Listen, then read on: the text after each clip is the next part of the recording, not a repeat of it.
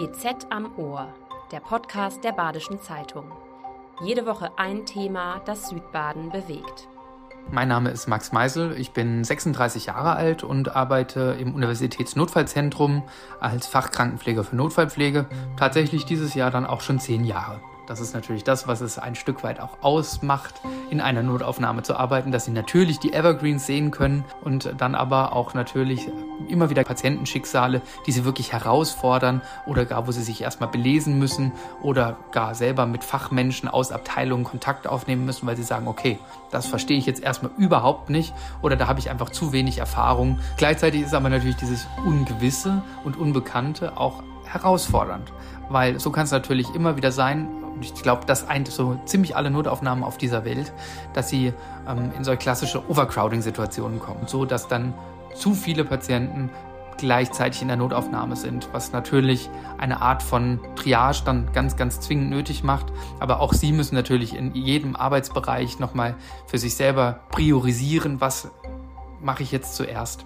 Dadurch kommt es immer wieder da mal zu Reibereien und natürlich auch unterschiedlichen Wahrnehmungen der Wirklichkeit. Zur Wirklichkeit gehört, viele Notaufnahmen sind am Anschlag. Auch in Südbaden wächst die Belastung und gleichzeitig fehlt es an Personal. Ein Trend, immer mehr Patienten suchen die Notaufnahmen auf. Was ist der Grund dafür? Wie geht man mit Menschen um, die die Notaufnahme aufsuchen, obwohl sie gar kein Notfall sind? Hilft eine Strafgebühr, wie sie zum Teil gefordert wird? Über diese Fragen spreche ich mit Hans-Jörg Busch. Er leitet das Zentrum für Notfall- und Rettungsmedizin an der Freiburger Uniklinik.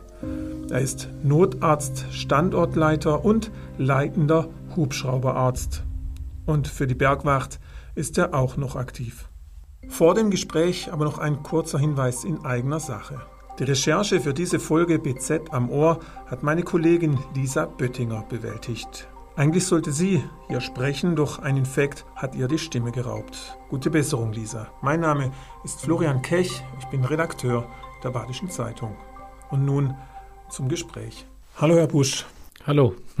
Herr Busch, für einen Beruf, bei dem es praktisch täglich um Leben und Tod geht, muss man dafür geboren sein? Braucht man eine solide Konstitution oder kann man das erlernen? Tatsächlich ist es so, dass es nicht immer täglich um Leben und Tod bei uns geht, ähm, sondern es ist ein ereignisgesteuerter Beruf, wo wir nichts planen können. Das ist für uns tatsächlich eine Herausforderung, aber auch ähm, ähm, dieses Unplanbare, dieses Was kommt denn heute, macht es auch total spannend. Wenn Sie sagen, nicht täglich um Leben und Tod, aber Fehler können halt unverzeihlich sein und das bringt ja schon eine enorme Belastung mit. Ja, tatsächlich ist es schon so, dass wir immer ähm, uns äh, überlegen, wie, ähm, was für Auswirkungen haben die Entscheidungen.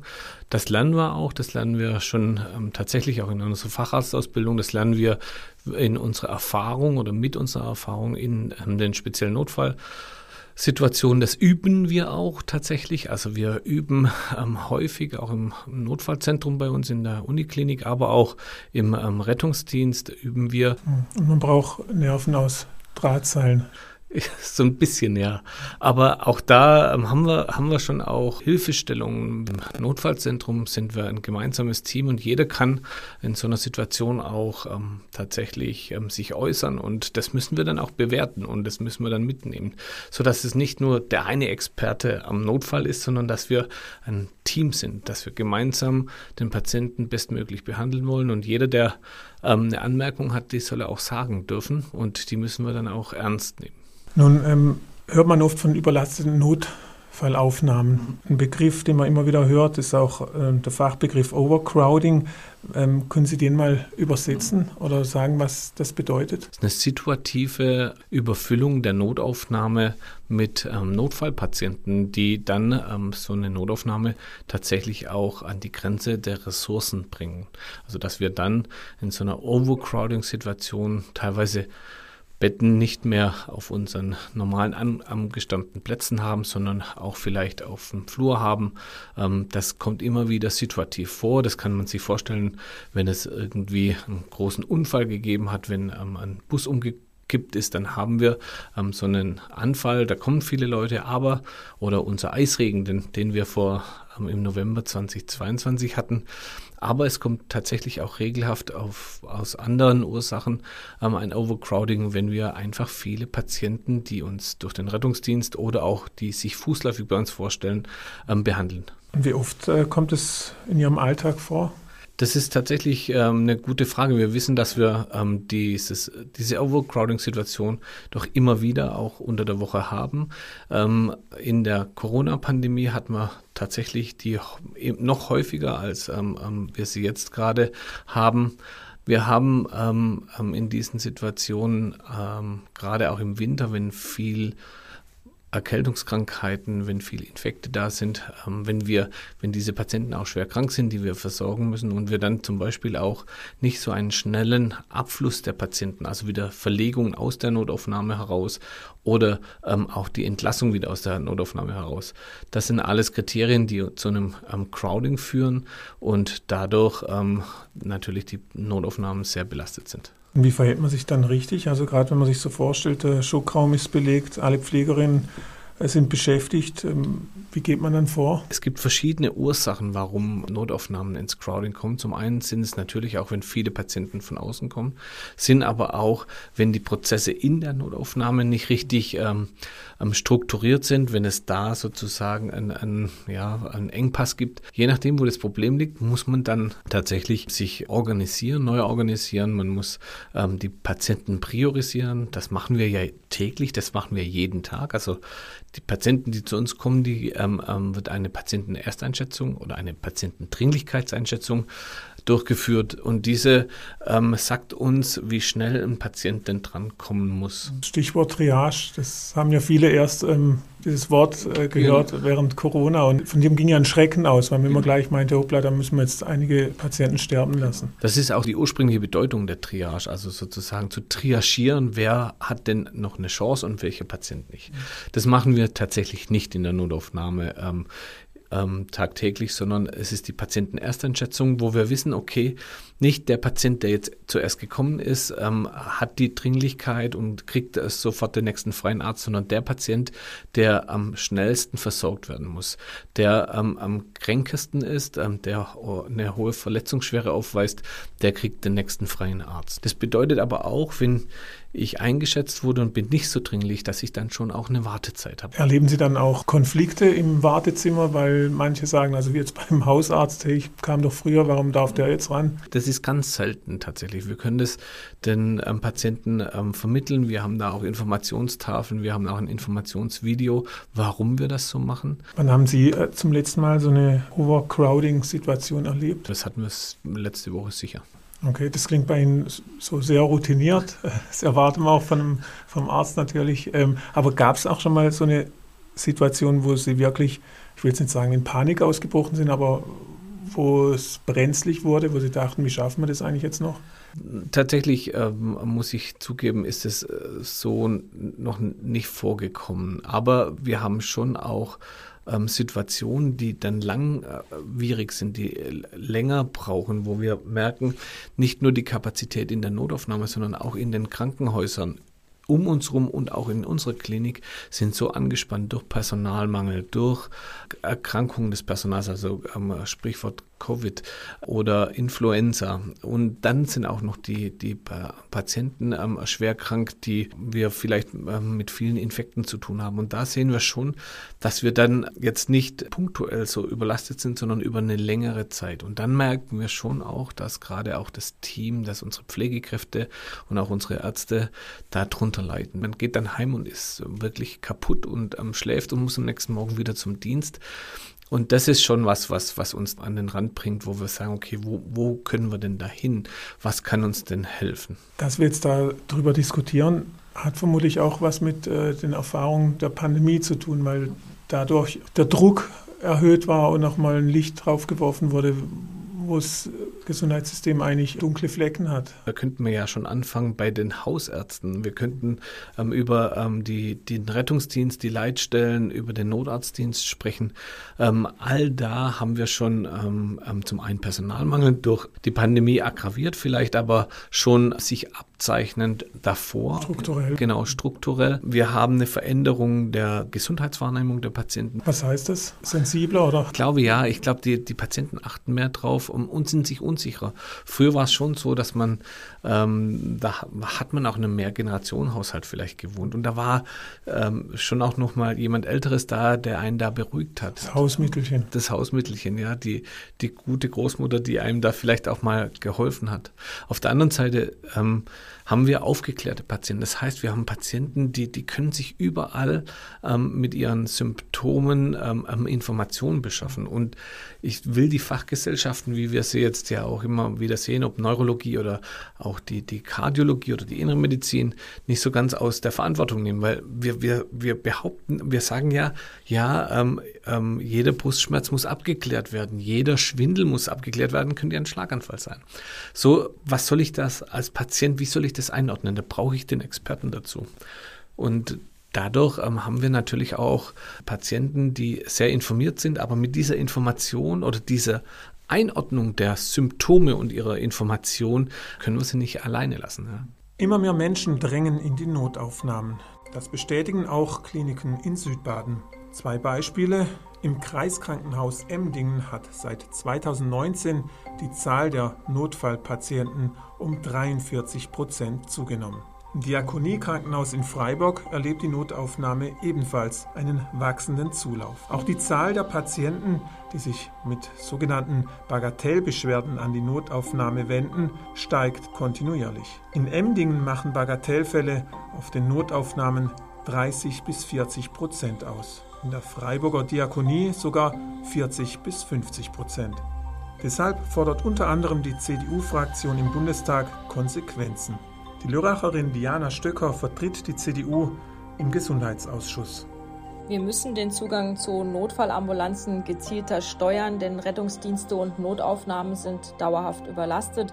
Ärzte, medizinisches und pflegerisches Personal kommen an ihre Grenzen ihrer Arbeits- und Belastungsfähigkeit. Und dabei ist festzustellen, dass immer mehr Patientinnen und Patienten ohne jegliche telefonische Vorabklärung über die Notrufnummer 112 oder den Bereitschaftsdienst der Kassenärztlichen Vereinigung in die Notaufnahmen der Krankenhäuser sich begeben. Diese binden dann ganz viel Behandlungsressourcen für tatsächliche Notfälle.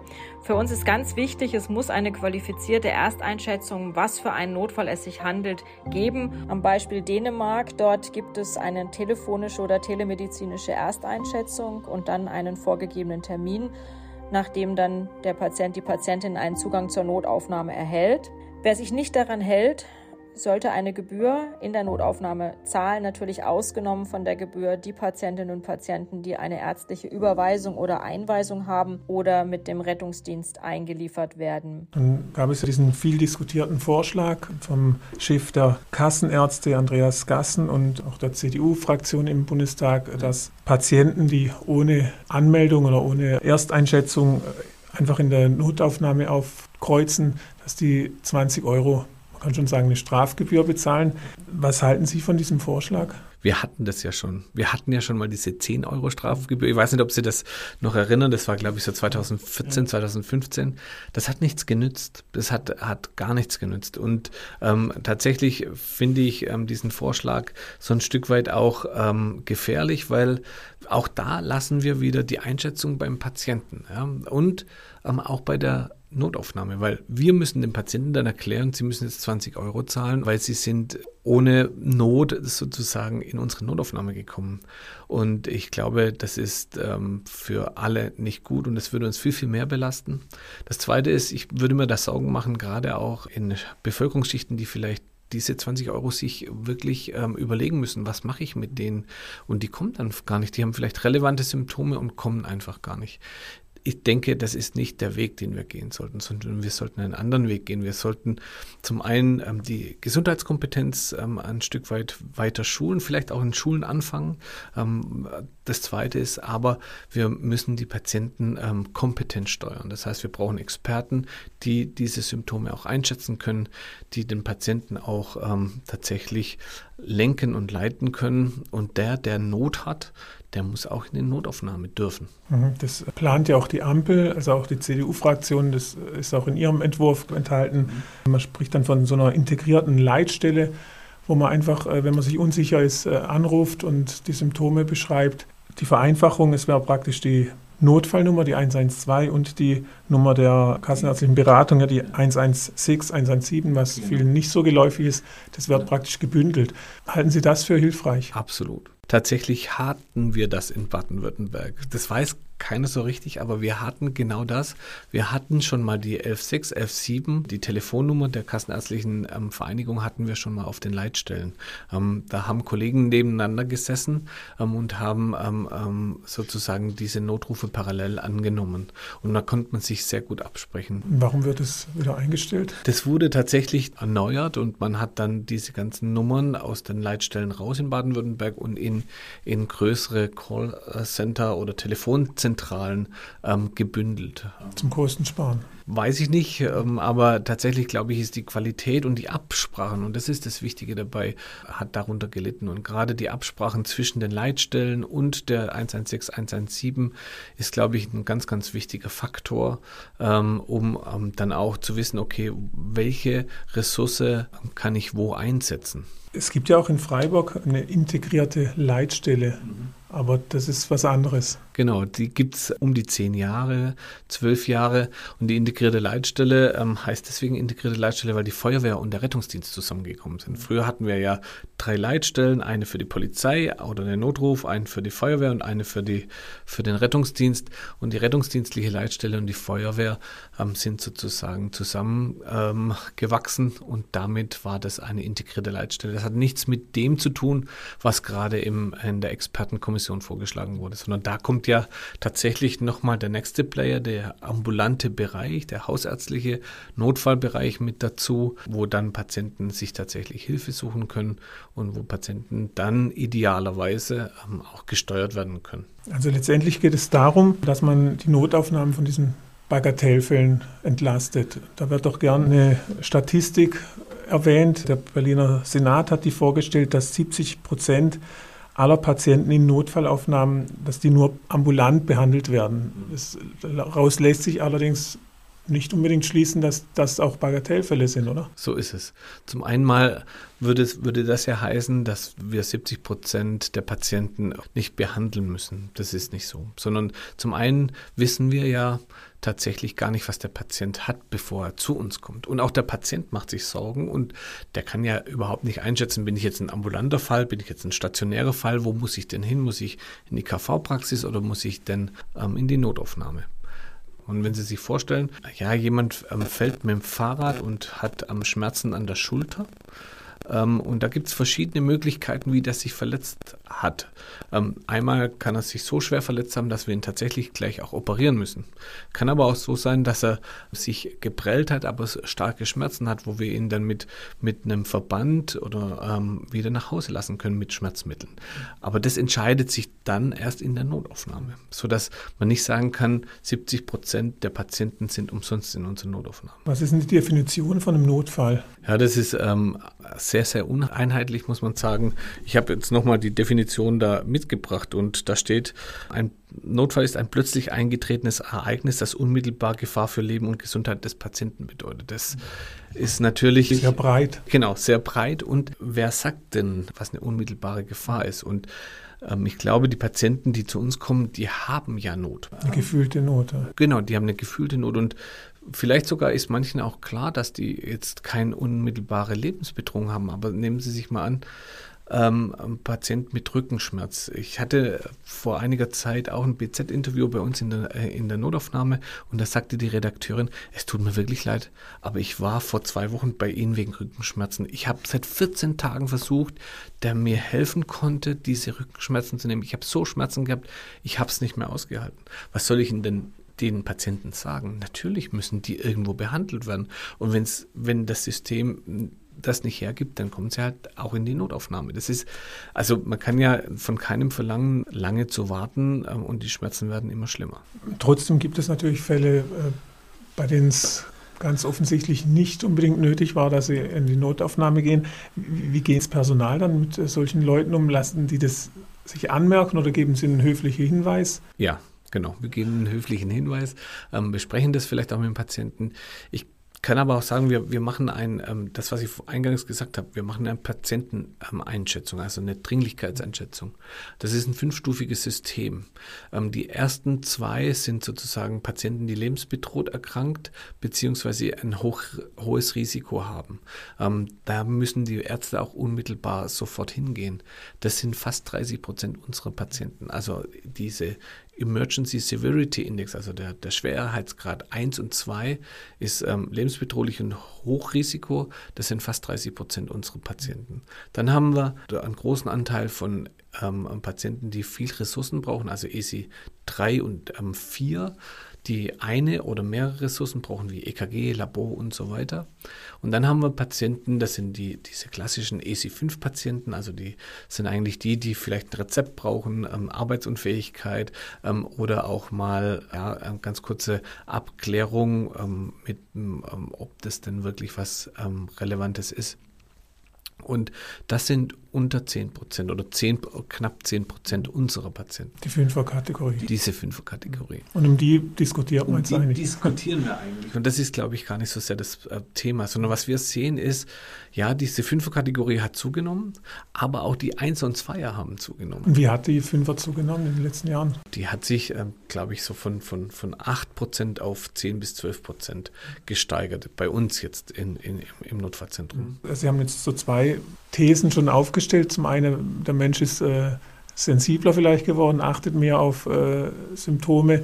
Und zum anderen aber, was Sie auch schon anklingen haben lassen, ähm, also man kriegt ja wirklich ganz schwer einen Facharzt. Also, äh, und wenn es irgendwo zwickt und äh, man muss halt wochenlang auf einen Orthopäden warten, ja was bleibt einem übrig? Also es ist schon auch äh, eine Systemfrage, ne? Genau, es ist sicher eine Systemfrage, es ist eine strukturelle Frage. Ähm, und ähm, gerade bei diesen Bagatellen oder bei diesen äh, Patienten, die vielleicht nicht lebensbedroht sind, da sind äh, diese Ursachen, wie Sie gerade genannt haben. Aber wir haben auch viele Zuwächse oder einen, einen großen Zuwachs an Patienten, die ähm, krank sind, die verletzt sind, also die schwer verletzt sind, die schwer erkrankt sind. Wir haben einen Zuwachs von 50 bis 60 Prozent bei diesen Patienten. Wie ist das zu erklären? Ich denke, dass wir, dass wir da ähm, viel, viele Patienten auch in den Strukturen, aus den ländlichen Strukturen zu uns bekommen. Mhm. Das ist das eine. Das zweite ist, ähm, nicht nur in, in unserer großen Klinik haben wir natürlich einen Personalmangel, sondern auch die kleineren Kliniken haben einen Personalmangel und sind da tatsächlich vielleicht auch immer mal wieder an der Grenze, genauso wie wir auch. Da sprechen wir uns aber ab, ähm, da sprechen wir uns auch mit der Leitstelle ab. Und das Dritte ist tatsächlich, die ähm, Patienten werden älter über die Jahre. Also wir, wir haben gesehen, ähm, dass, dass sich auch das Durchschnittsalter bei uns in der Notaufnahme verändert hat. Wir, wir sehen, dass ähm, wir andere Therapien anbieten können. Ähm, wir wir ähm, haben auch ähm, zum Beispiel bei, gerade bei den Schlaganfällen mehr die Zentrumsbedeutung, wo die Patienten mehr ins Zentrum verlegt werden, wie das noch vor zwei, na, sagen wir mal, vor fünf Jahren so war. Und all das kommt mit dazu, dass wir ähm, mehr Patienten sehen und gerade Patienten sehen, die ähm, auch ähm, schwer erkrankt und schwer verletzt sind. Es reicht, sagen Pflegekräfte, die sich zusammengeschlossen haben zur bundesweiten Aktion Notaufnahme retten. Auf ihrer Webseite schildern sie Schichten mit 60 Patienten und nur vier Pflegekräften.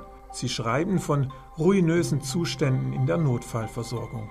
Mit einer Petition an Bundesgesundheitsminister Karl Lauterbach wollen sie bewirken, dass sich ihre Arbeitssituation verbessert. Mehr als 86.000 Menschen haben die Online-Petition bereits unterschrieben.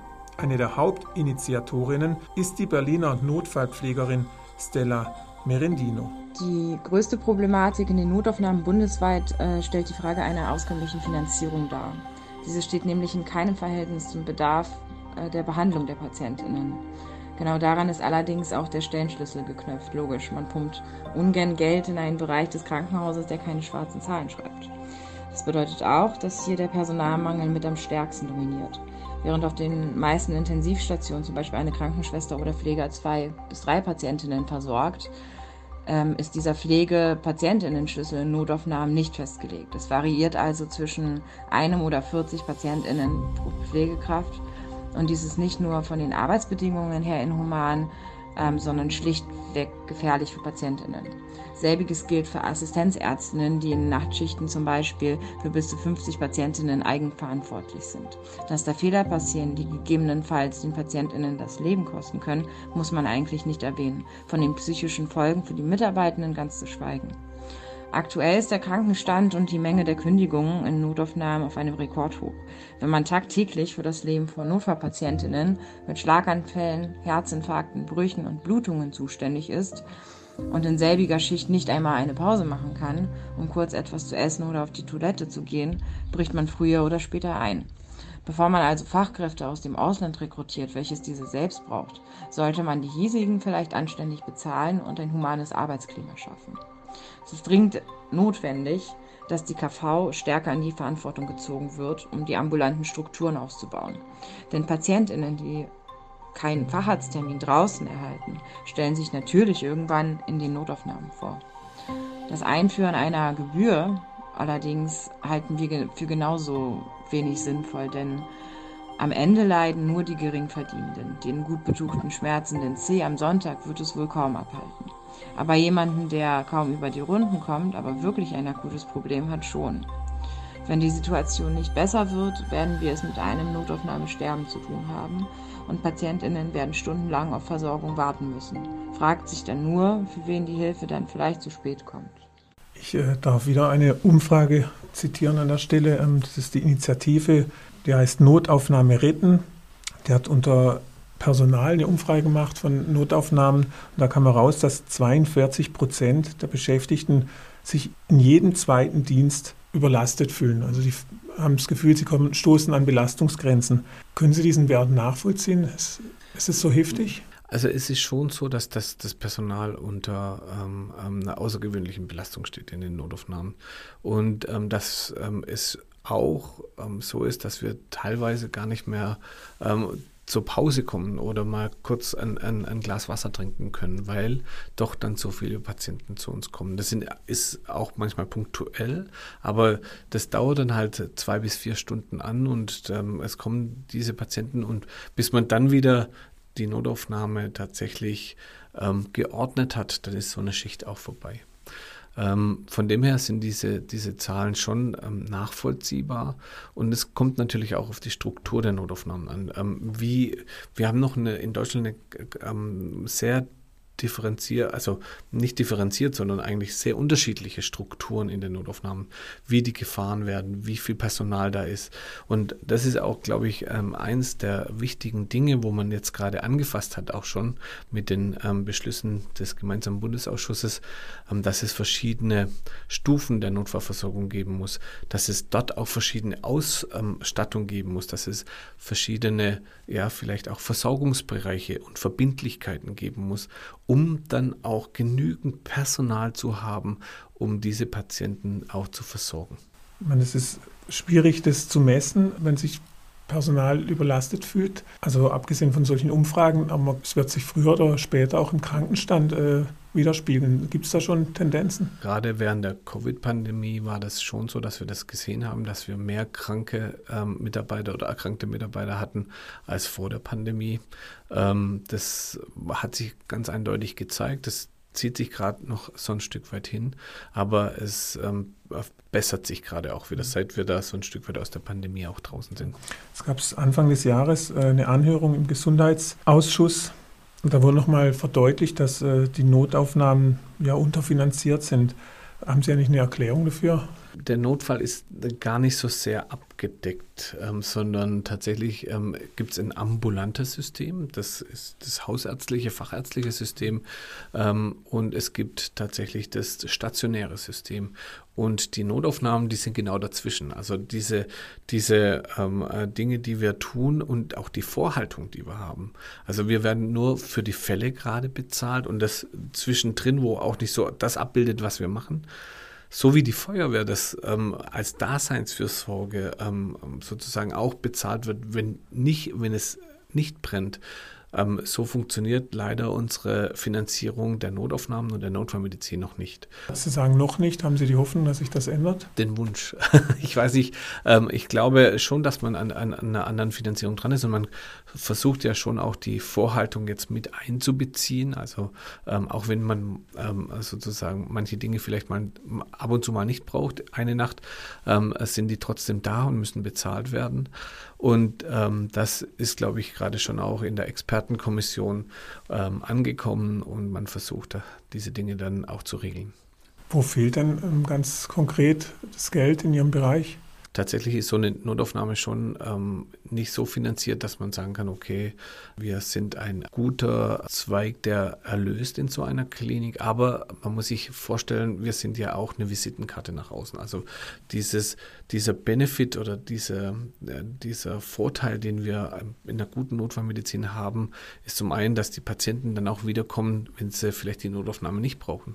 Zum anderen aber auch, dass wir Patienten über die Notaufnahme in den Kliniken ähm, stationär aufnehmen und damit dann auch einen Erlös in den Krankenhäusern ähm, ähm generieren.